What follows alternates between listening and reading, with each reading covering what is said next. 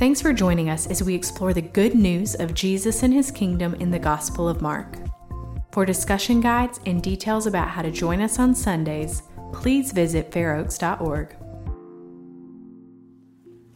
Well, I'm very honored and excited to have the opportunity to continue on with you all in our Mark series this morning. And today we're going to be going right into Mark chapter 2, verses 1 through 12. So you can go ahead and turn there uh, with me if you brought your Bibles here with you today. Well, before we jump into the section of Mark, I just want to ask you guys this question, and I want to give you a few seconds to kind of think about it quietly to yourself, okay? You guys got it? So here's the question What is man's greatest need? What is man's greatest need? So go ahead and think about that for a second. Okay, you guys got your answer now in your head, you think? So let me ask you this question uh, What is your greatest need?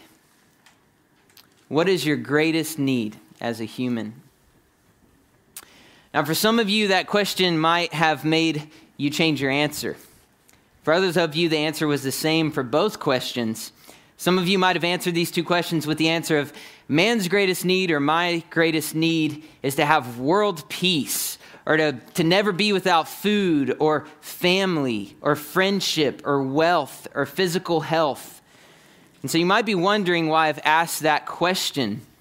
Well, in order for me to give you the answer, you're going to have to wait and see. the title of my message this morning is Man's Greatest Need and God's Greatest Gift.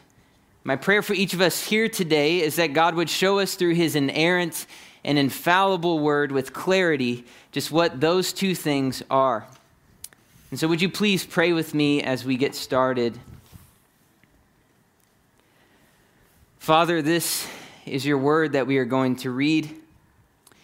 And your word is alive. Your word is sharper than a two edged sword, and it pierces the heart, it pierces the soul, and it speaks to us, it changes us. And so, as we go to look at your word and we look at the story of your son, we ask that you would speak to us, that it would change our lives because we believe you can do that here today. Father, I ask that you would use me, that you would um, guide my words, that it would be an encouragement to the people here. We love you and we pray this in your son, Jesus' name. Amen. If you guys have been following along with us in our Mark series, you might remember where we left off from last week. We saw Jesus traveling into Capernaum with his disciples, entering the synagogues there on the Sabbath day, teaching and healing many in the town who were sick with all sorts of diseases, casting out demons there with an authority like the people had never seen or heard before. Of course, after seeing such amazing signs and miracles happen, word quickly spread around town, and it wasn't long before Jesus was being overwhelmed with the amount of people that wanted to see him to be healed, or just out of plain curiosity to witness these miraculous moments. Well, after getting away from the crowds and the bombardment of people to go pray quietly alone before dawn, Jesus is found by his disciples and told that everyone is looking for you.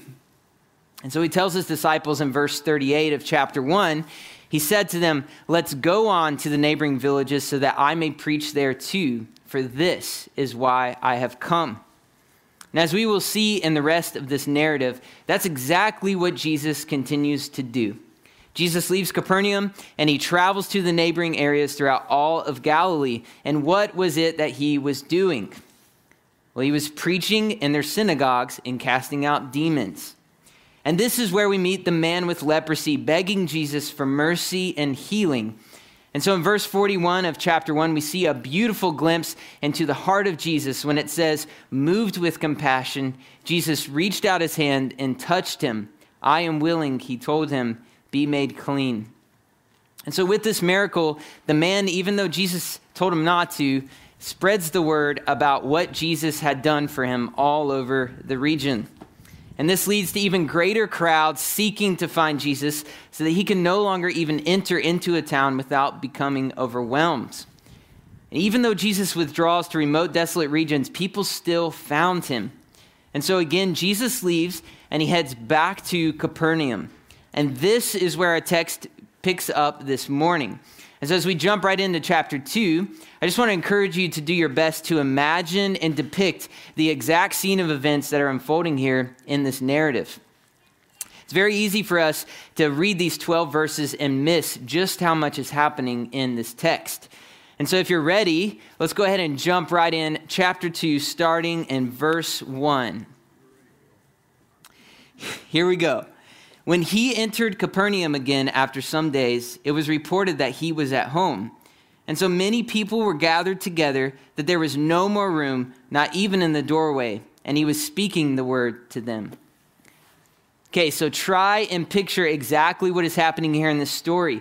Jesus returned from the neighboring towns to the house where he was staying in Capernaum. And now we don't know if this was the home of Simon Peter and Andrew, but we probably can assume that it was because in chapter 1, verse 29, we see that that's where Jesus went with the four of the disciples after he finished preaching in the synagogue. And so maybe that's where Jesus came back to after his journey from the neighboring areas. Regardless of whose house it was, though, the setting helps us to understand the heart of Jesus a little better. And I'm going to show you why in just a minute. Imagine after such a long journey, I imagine that Jesus was hoping to find some rest at home where he was staying. Traveling several miles in the heat and dust wears down on you physically. And I'd, I'd say it's safe to assume that Jesus was coming here for rest. And it's not long before his time of rest is interrupted in the freedom of Jewish custom. Yet again, another large crowd comes. And this crowd is so large that the text tells us there's no more room, not even in the doorway. And verse 2 shares with us an important detail that we cannot miss. Once these crowds gather inside the home where Jesus was staying, what was Jesus doing? That's right. Look at verse 2. It says Jesus was speaking the word to them. Some of your translations might say Jesus was preaching the word to them. And this again reiterates the heart and compassion of Jesus as he lives out what he said was his main focus while on earth. Remember what he said in chapter 1, verse 38? He said, Let's go on to the neighboring villages so that I may preach there too, for this is why I have come. And so don't miss this. Jesus' main purpose for being here wasn't to perform miracles or to heal diseases. His main purpose was to preach the gospel of the kingdom, the good news. And that's what he's focused on doing. In the previous chapter, we see that Jesus is going to the synagogues and he's preaching there and teaching in a way with authority that the people have never seen before. But this is the first time we see, even in the house where Jesus is staying, he's still focused on his mission. When people gather around him, he preaches the word to them. And now we have to recognize that many people traveled to the house he was staying at and gathered around him for the sole purpose of getting a cure or just out of curiosity to see a miracle for themselves. But when he had this crowd gathered around him, he preached the word to them. He could have told the crowd to leave me alone until he was well rested, but instead he compassionately engages with their hearts, feeding them with the word. Let's continue on with verse 3 together. It says this They came to him bringing a paralytic carried by four of them. So we see next that while Jesus is preaching the word to this crowd of people that's gathered around him in his home, these four men show up carrying a paralytic. And now the text doesn't give us the details of who these men are or who this paralytic is, but these four men could have been this paralytic's family. Maybe they were his friends. All we know is that these four men carried this man who was unable to bring himself to Jesus. And we also aren't given the detail of how this man became paralyzed. What we do know is that these five believed that if they got to Jesus, it would change everything for them. Think of the humility it took for the paralytic to be carried by these four men in front of just such a large crowd of people. Think of the compassion and the kindness these four men showed the paralytic to carry him. And what happens next? Let's look in verse 4 together. Since they were not able to bring him to Jesus because of the crowd, they removed the roof above him, and after digging through it, they lowered the mat on which the paralytic was lying. So there's a lot in this section that I think we need to focus on. Think about exactly what is happening here. So while Jesus is preaching the word to this large crowd gathered in his house, these four men see an obstacle in front of them. And the crowd is so great and so large that they cannot do what they came to do, and that is to get to Jesus with their paralytic friend. And we don't get the details of the conversation that happened among these men, but I imagine that they quickly were trying to figure out and think of solutions on how they could get their friend to Jesus.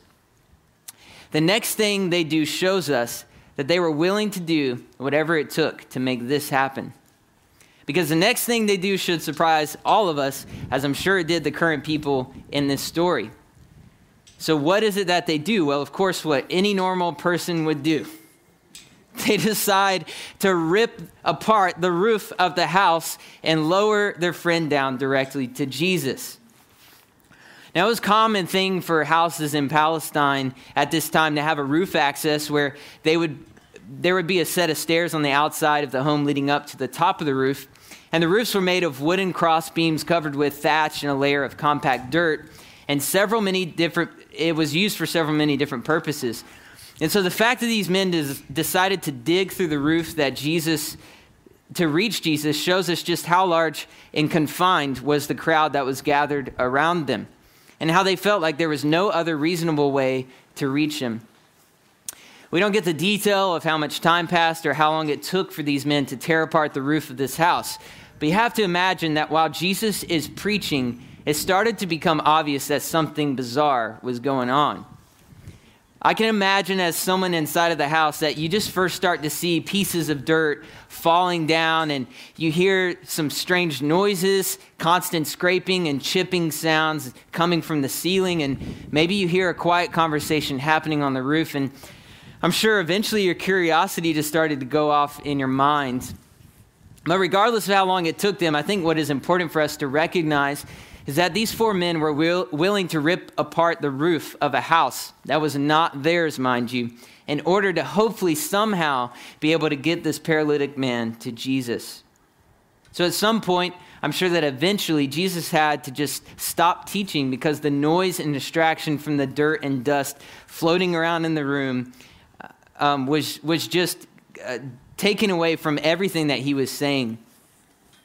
But now picture this the light piercing through when they finally break open the roof and a large hole starts to form. I'm sure no one expected what happened next. There, through the hole, a paralytic is carefully lowered down to Jesus. And what is Jesus' reaction? Let's look at verse 5 together. Seeing their faith, Jesus told the paralytic, Son, your sins are forgiven. Now, I don't know about you, but when I first read that, I had to pause for a second and say, hmm, that is not what I expected Jesus to say. And I imagine neither did the paralytic man or anyone else in the room. I expected Jesus to say, You are healed. But there's something very significant about what Jesus says here. First, it says in verse 5, seeing their faith. Their faith includes those four men carrying the paralytic, but I believe it's also referring to the paralytic himself. And how was their faith demonstrated? Well, their faith was demonstrated and their paramount act of desperation to get to Jesus and the total breaking of social norms, i.e., ripping apart the roof of a stranger's house in order to do it. And this wasn't blind faith, this was radical faith that was so confident in the person and nature of Jesus that these five were willing to do whatever it took to get to him. And so, if we zoom in even more, what we see from the faith of the paralytic man is that his faith wasn't just belief that Jesus could heal him. His faith was a true saving faith a type of faith that could only come with repentance and belief in the good news message that Jesus was preaching in the very room. And we can't miss what Mark is saying here about Jesus. He says, in seeing their faith. Mark isn't referring to just their outward demonstration of faith, while that was apparent. But what Mark is saying here is that Jesus could see the true saving faith within the paralytic man's heart, something only God has the power to do. Jeremiah 17:10 tells us, "I the Lord examine the mind, I test the heart to give to each according to his way, according to what his actions deserve. And so, how do we know that Jesus could see this man's heart? Because Jesus' response to him is, Son, your sins are forgiven. Two very important things are revealed to us in this statement about the deity of Jesus, because only God can know the heart of man, and only God has the authority to forgive sins. Now, this phrase that Jesus says, Son, your sins are forgiven, reveals to us more the heart and the mission and the message of Jesus. And it is what I want to focus on for the next little bit. Well, there were many gathered around Jesus searching most likely for a temporary form of relief, like a relief from a physical ailment. All the while, most of them did not recognize that they all had an even greater need spiritually. Their greatest need is the same greatest need that you and I have today. They all equally needed forgiveness of their sins. And this is the message that Jesus came to preach that forgiveness of sins was not only needed, but made possible through him. You see, of all the miracles that Jesus did, including that of raising Lazarus from the dead, they were all just temporary. And what I mean by that is that even though Lazarus was raised from the dead, he still died again one day. And the man with the withered hands, one day that hand became withered again with old age. And you can go on and on of every story of miraculous healing that Jesus performed. And then you start to realize that apart from the forgiveness of sins in eternity, what did any of these miracles matter for any of these people? What a great pity if they never saw their greatest need to be forgiven of their sins. And they walked away after a face to face encounter with the one person who could offer it to them.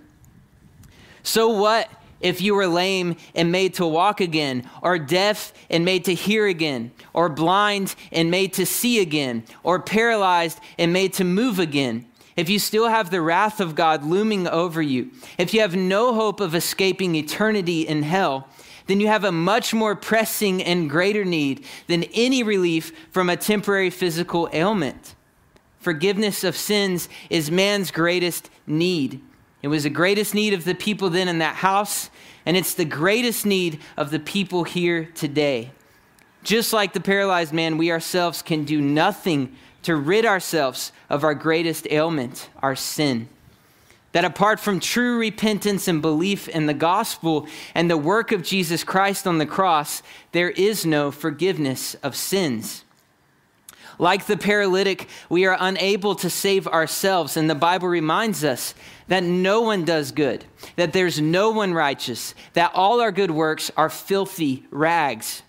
Romans 6:23 tells us for the wages or the payment of sin is death, but the gift of God is eternal life in Christ Jesus our Lord. Hebrews 9:22 tells us that without the shedding of blood there is no forgiveness of sins. And here's the good news. As Pastor Chad reminded us last week, Jesus tells us in Mark 10:45 that he came to be the payment, the ransom for our sins. For even the Son of Man did not come to be served, but to serve and to give his life as a ransom or a payment for many.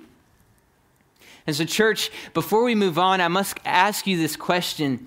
Have you seen your very real and serious need for the forgiveness of your sins? Have you looked to Christ, repented and turned from your sins, and believed in him as the true and only ransom and Savior for your sins? If not, why have you not done so?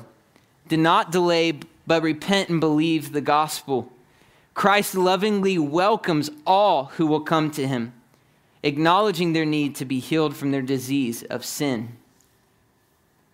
Well, as we continue on looking at verse 5, there's two key pieces to this story that we need to see in the way that Jesus responds. First, I want us all to see the way that Jesus addresses this man because it depicts to us his very heart. So let's look at what Jesus said again in verse 5. Jesus said, Son, your sins are forgiven. Did you guys catch it? Do you notice how Jesus addresses the paralytic man? What does he call him? Son. And what is so significant about this statement is really evident in the original language. And so bear with me because I believe this helps us to see the heart of Jesus a little more clearly. In Greek, there are two different words we use that we translate into English sometimes as son. One of the more common words is huios, and the other word is teknon. Huios is used as a more descriptive statement of possession, referring specifically to a male offspring, like I am the huios of Mark Godley. That's my dad's name. But Mark doesn't use the word huios here.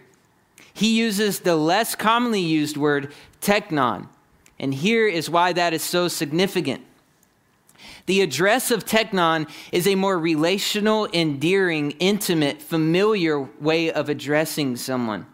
It's the way a teacher might address a disciple that he loves.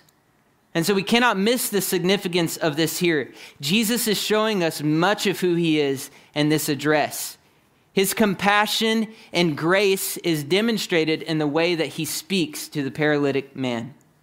The heart of Christ is a heart of compassion that loves to offer forgiveness of sins, not in a reluctant way, but in a compassionate and loving way. Jesus, like he did with the paralytic, looks on us. He sees our helplessness, our state of utter dependence on him, and through his work on the cross for our behalf, he offers to us with full compassion the forgiveness of sins. The second significant statement made in this response, that was most certainly even more jarring for the audience there, was when Jesus said, Your sins are forgiven. So let's continue on with verse 6 through 7, and we will see why. But some of the scribes were sitting there questioning in their hearts, Why does he speak like this? He's blaspheming. Who can forgive sins but God alone? Okay, so let's just look at why this was so significant. The scribes are correct here in saying, Why does he speak like this? He's blaspheming. Who can forgive sins but God alone? The scribes know that in the law, in Leviticus 24, verse 16, that blaspheming the name of God is a grievous sin worthy of the death penalty. You don't have to flip over that section, but let me just briefly read that verse for you. It says this Whoever blasphemes the name of the Lord must be put to death. The whole community is to stone him. If he blasphemes the name, he is to be put to death, whether the resident, alien, or the native. So, blaspheming the name of God meant that you would be stoned to death. And this is exactly the reason the Jews try and kill Jesus in John 10 33. They said, We aren't stoning you for a good work, but for blasphemy, because you, being a man, make yourself God. And so, this is where the story gets even more interesting. Because in the previous chapter, we saw Jesus coming and bringing the kingdom in secret. But now, Jesus has just made a claim of divinity in front of the religious leaders and a massive crowd of people that is worthy of him being stoned to death on the spot. The scribes were right in asking, Who can forgive sins but God alone? And this question is significant. They are correct in saying that God can for, only can forgive sins. And why is that? Because all our sin that we commit, even against one another, is ultimately sin against God.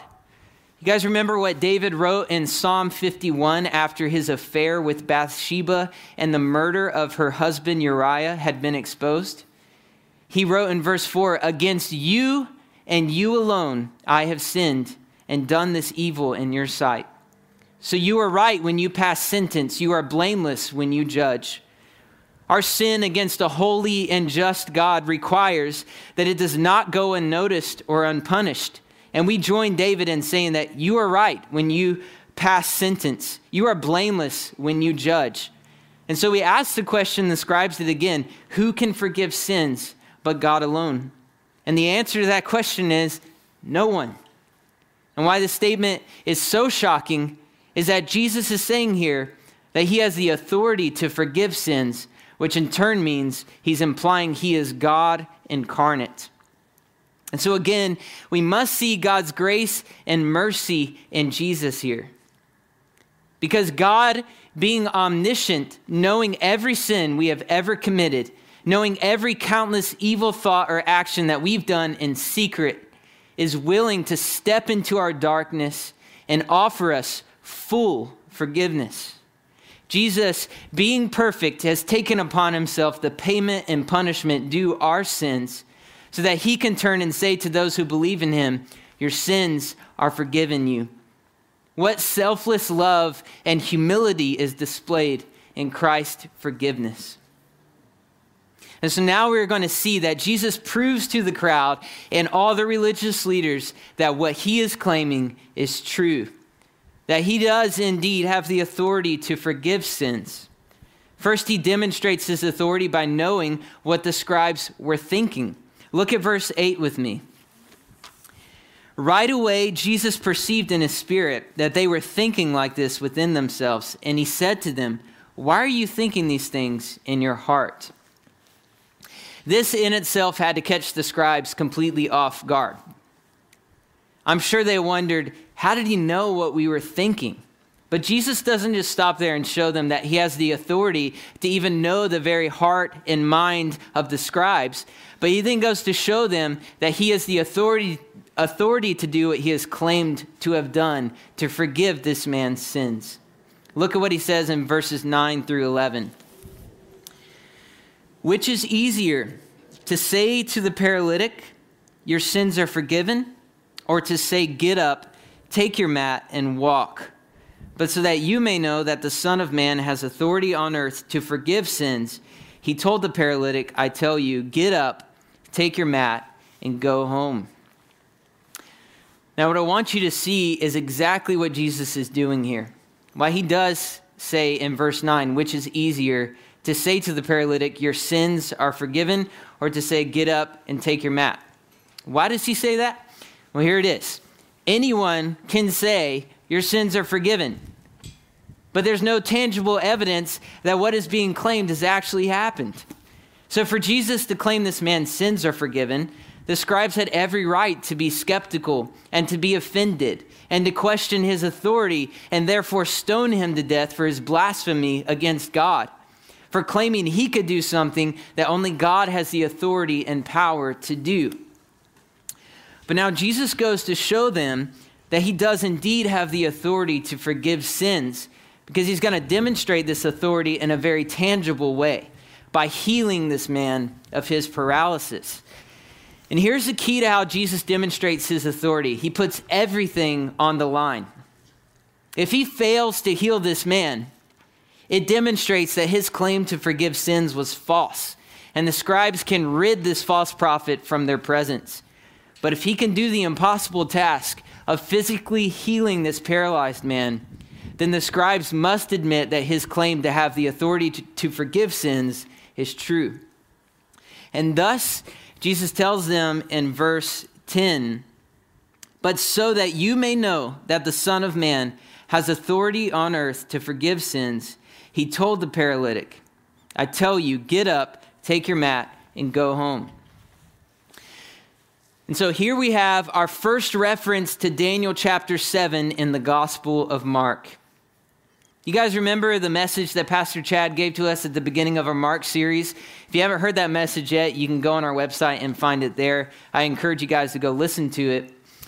But I want to just briefly turn back there to Daniel 7, verse 14 and read what was prophesied about the Son of Man who was to come. Verse 14, it says, He was given dominion and glory and a kingdom, so that those of every people, nation, and language should serve him. His dominion is an everlasting dominion that will not pass away, and his kingdom is one that will not be destroyed. And so, while it may be obscure to his audience, this is what Jesus is saying in this statement I am the Son of Man prophesied in Daniel 7. I have been given dominion and glory and a kingdom over all people of the earth, over every nation and every language. I have the authority and the power to forgive sins. And so that you will know I have this authority, I tell you, get up, take your mat, and go home. And so let's look at verse 12 together as we finish this section of Mark. Immediately, he got up, took the mat, and went out in front of everyone. As a result, they were all astounded and gave glory to God, saying, We have never seen anything like this. I just want to pause briefly. This isn't in my notes, but I think it's key to just see the word immediately there. If you've studied the Gospel of Mark before, you'll see that Mark likes to use that word a lot. What I think is significant here in him saying immediately the man got up is symbolism for exactly what happens when our sins are forgiven. It's not we come to Christ and then we hope that over time our forgiveness will be there. That when Jesus says your sins are forgiven you, it is immediate. And that when he healed this paralytic man, it is immediate. His sins were forgiven, his sins were cast away from him. And so, just to encourage you to know that when you come to Jesus, it is once and for all, it's immediate. He does away with your sin. So, let me get back in my notes here. So, we get a, a greater glimpse into what the kingdom of God coming to earth will look like. The messianic secret that we heard about in chapter 1 has now been blown wide open in chapter 2 because now Jesus has claimed publicly before all of these people that he is God, that he has the authority to forgive sins. And so he proves it by doing this miraculous act of physically and spiritually healing this paralyzed man. It says, immediately this man gets up, he takes his mat, he walks out in front of everyone, and this astonishes the crowd. And I believe the reason that they are astonished is multifaceted. I believe they were astonished because one, Jesus just claimed something no one ever has claimed before or would dare claim. Jesus claimed that he could forgive sins. But two, he proves that this claim was true by doing another miraculous thing, by healing this man of his paralysis. And so we see that the crowd's reaction is that of pure astonishment they had never seen or heard anything like this before.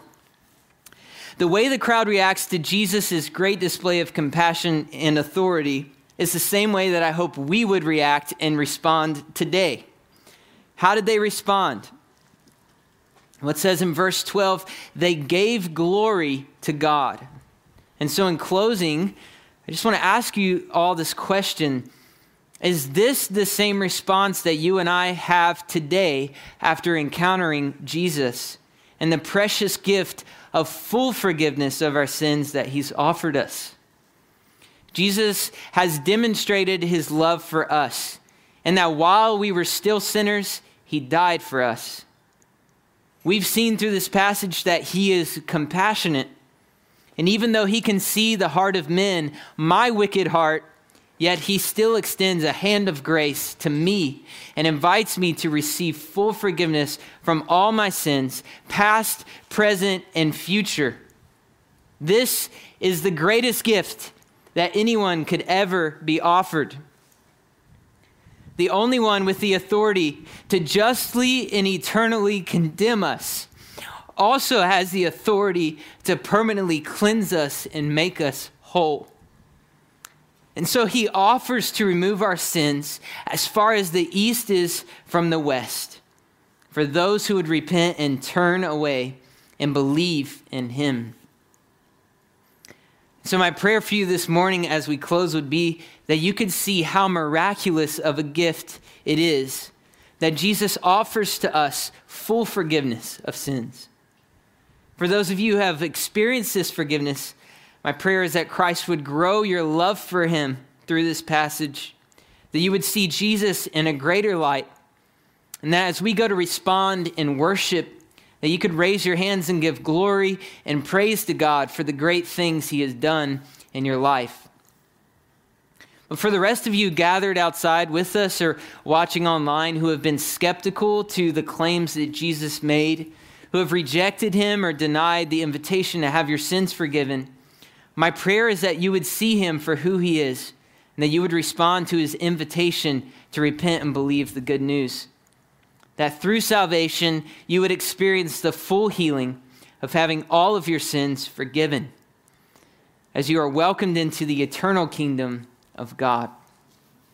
Would you please pray with me?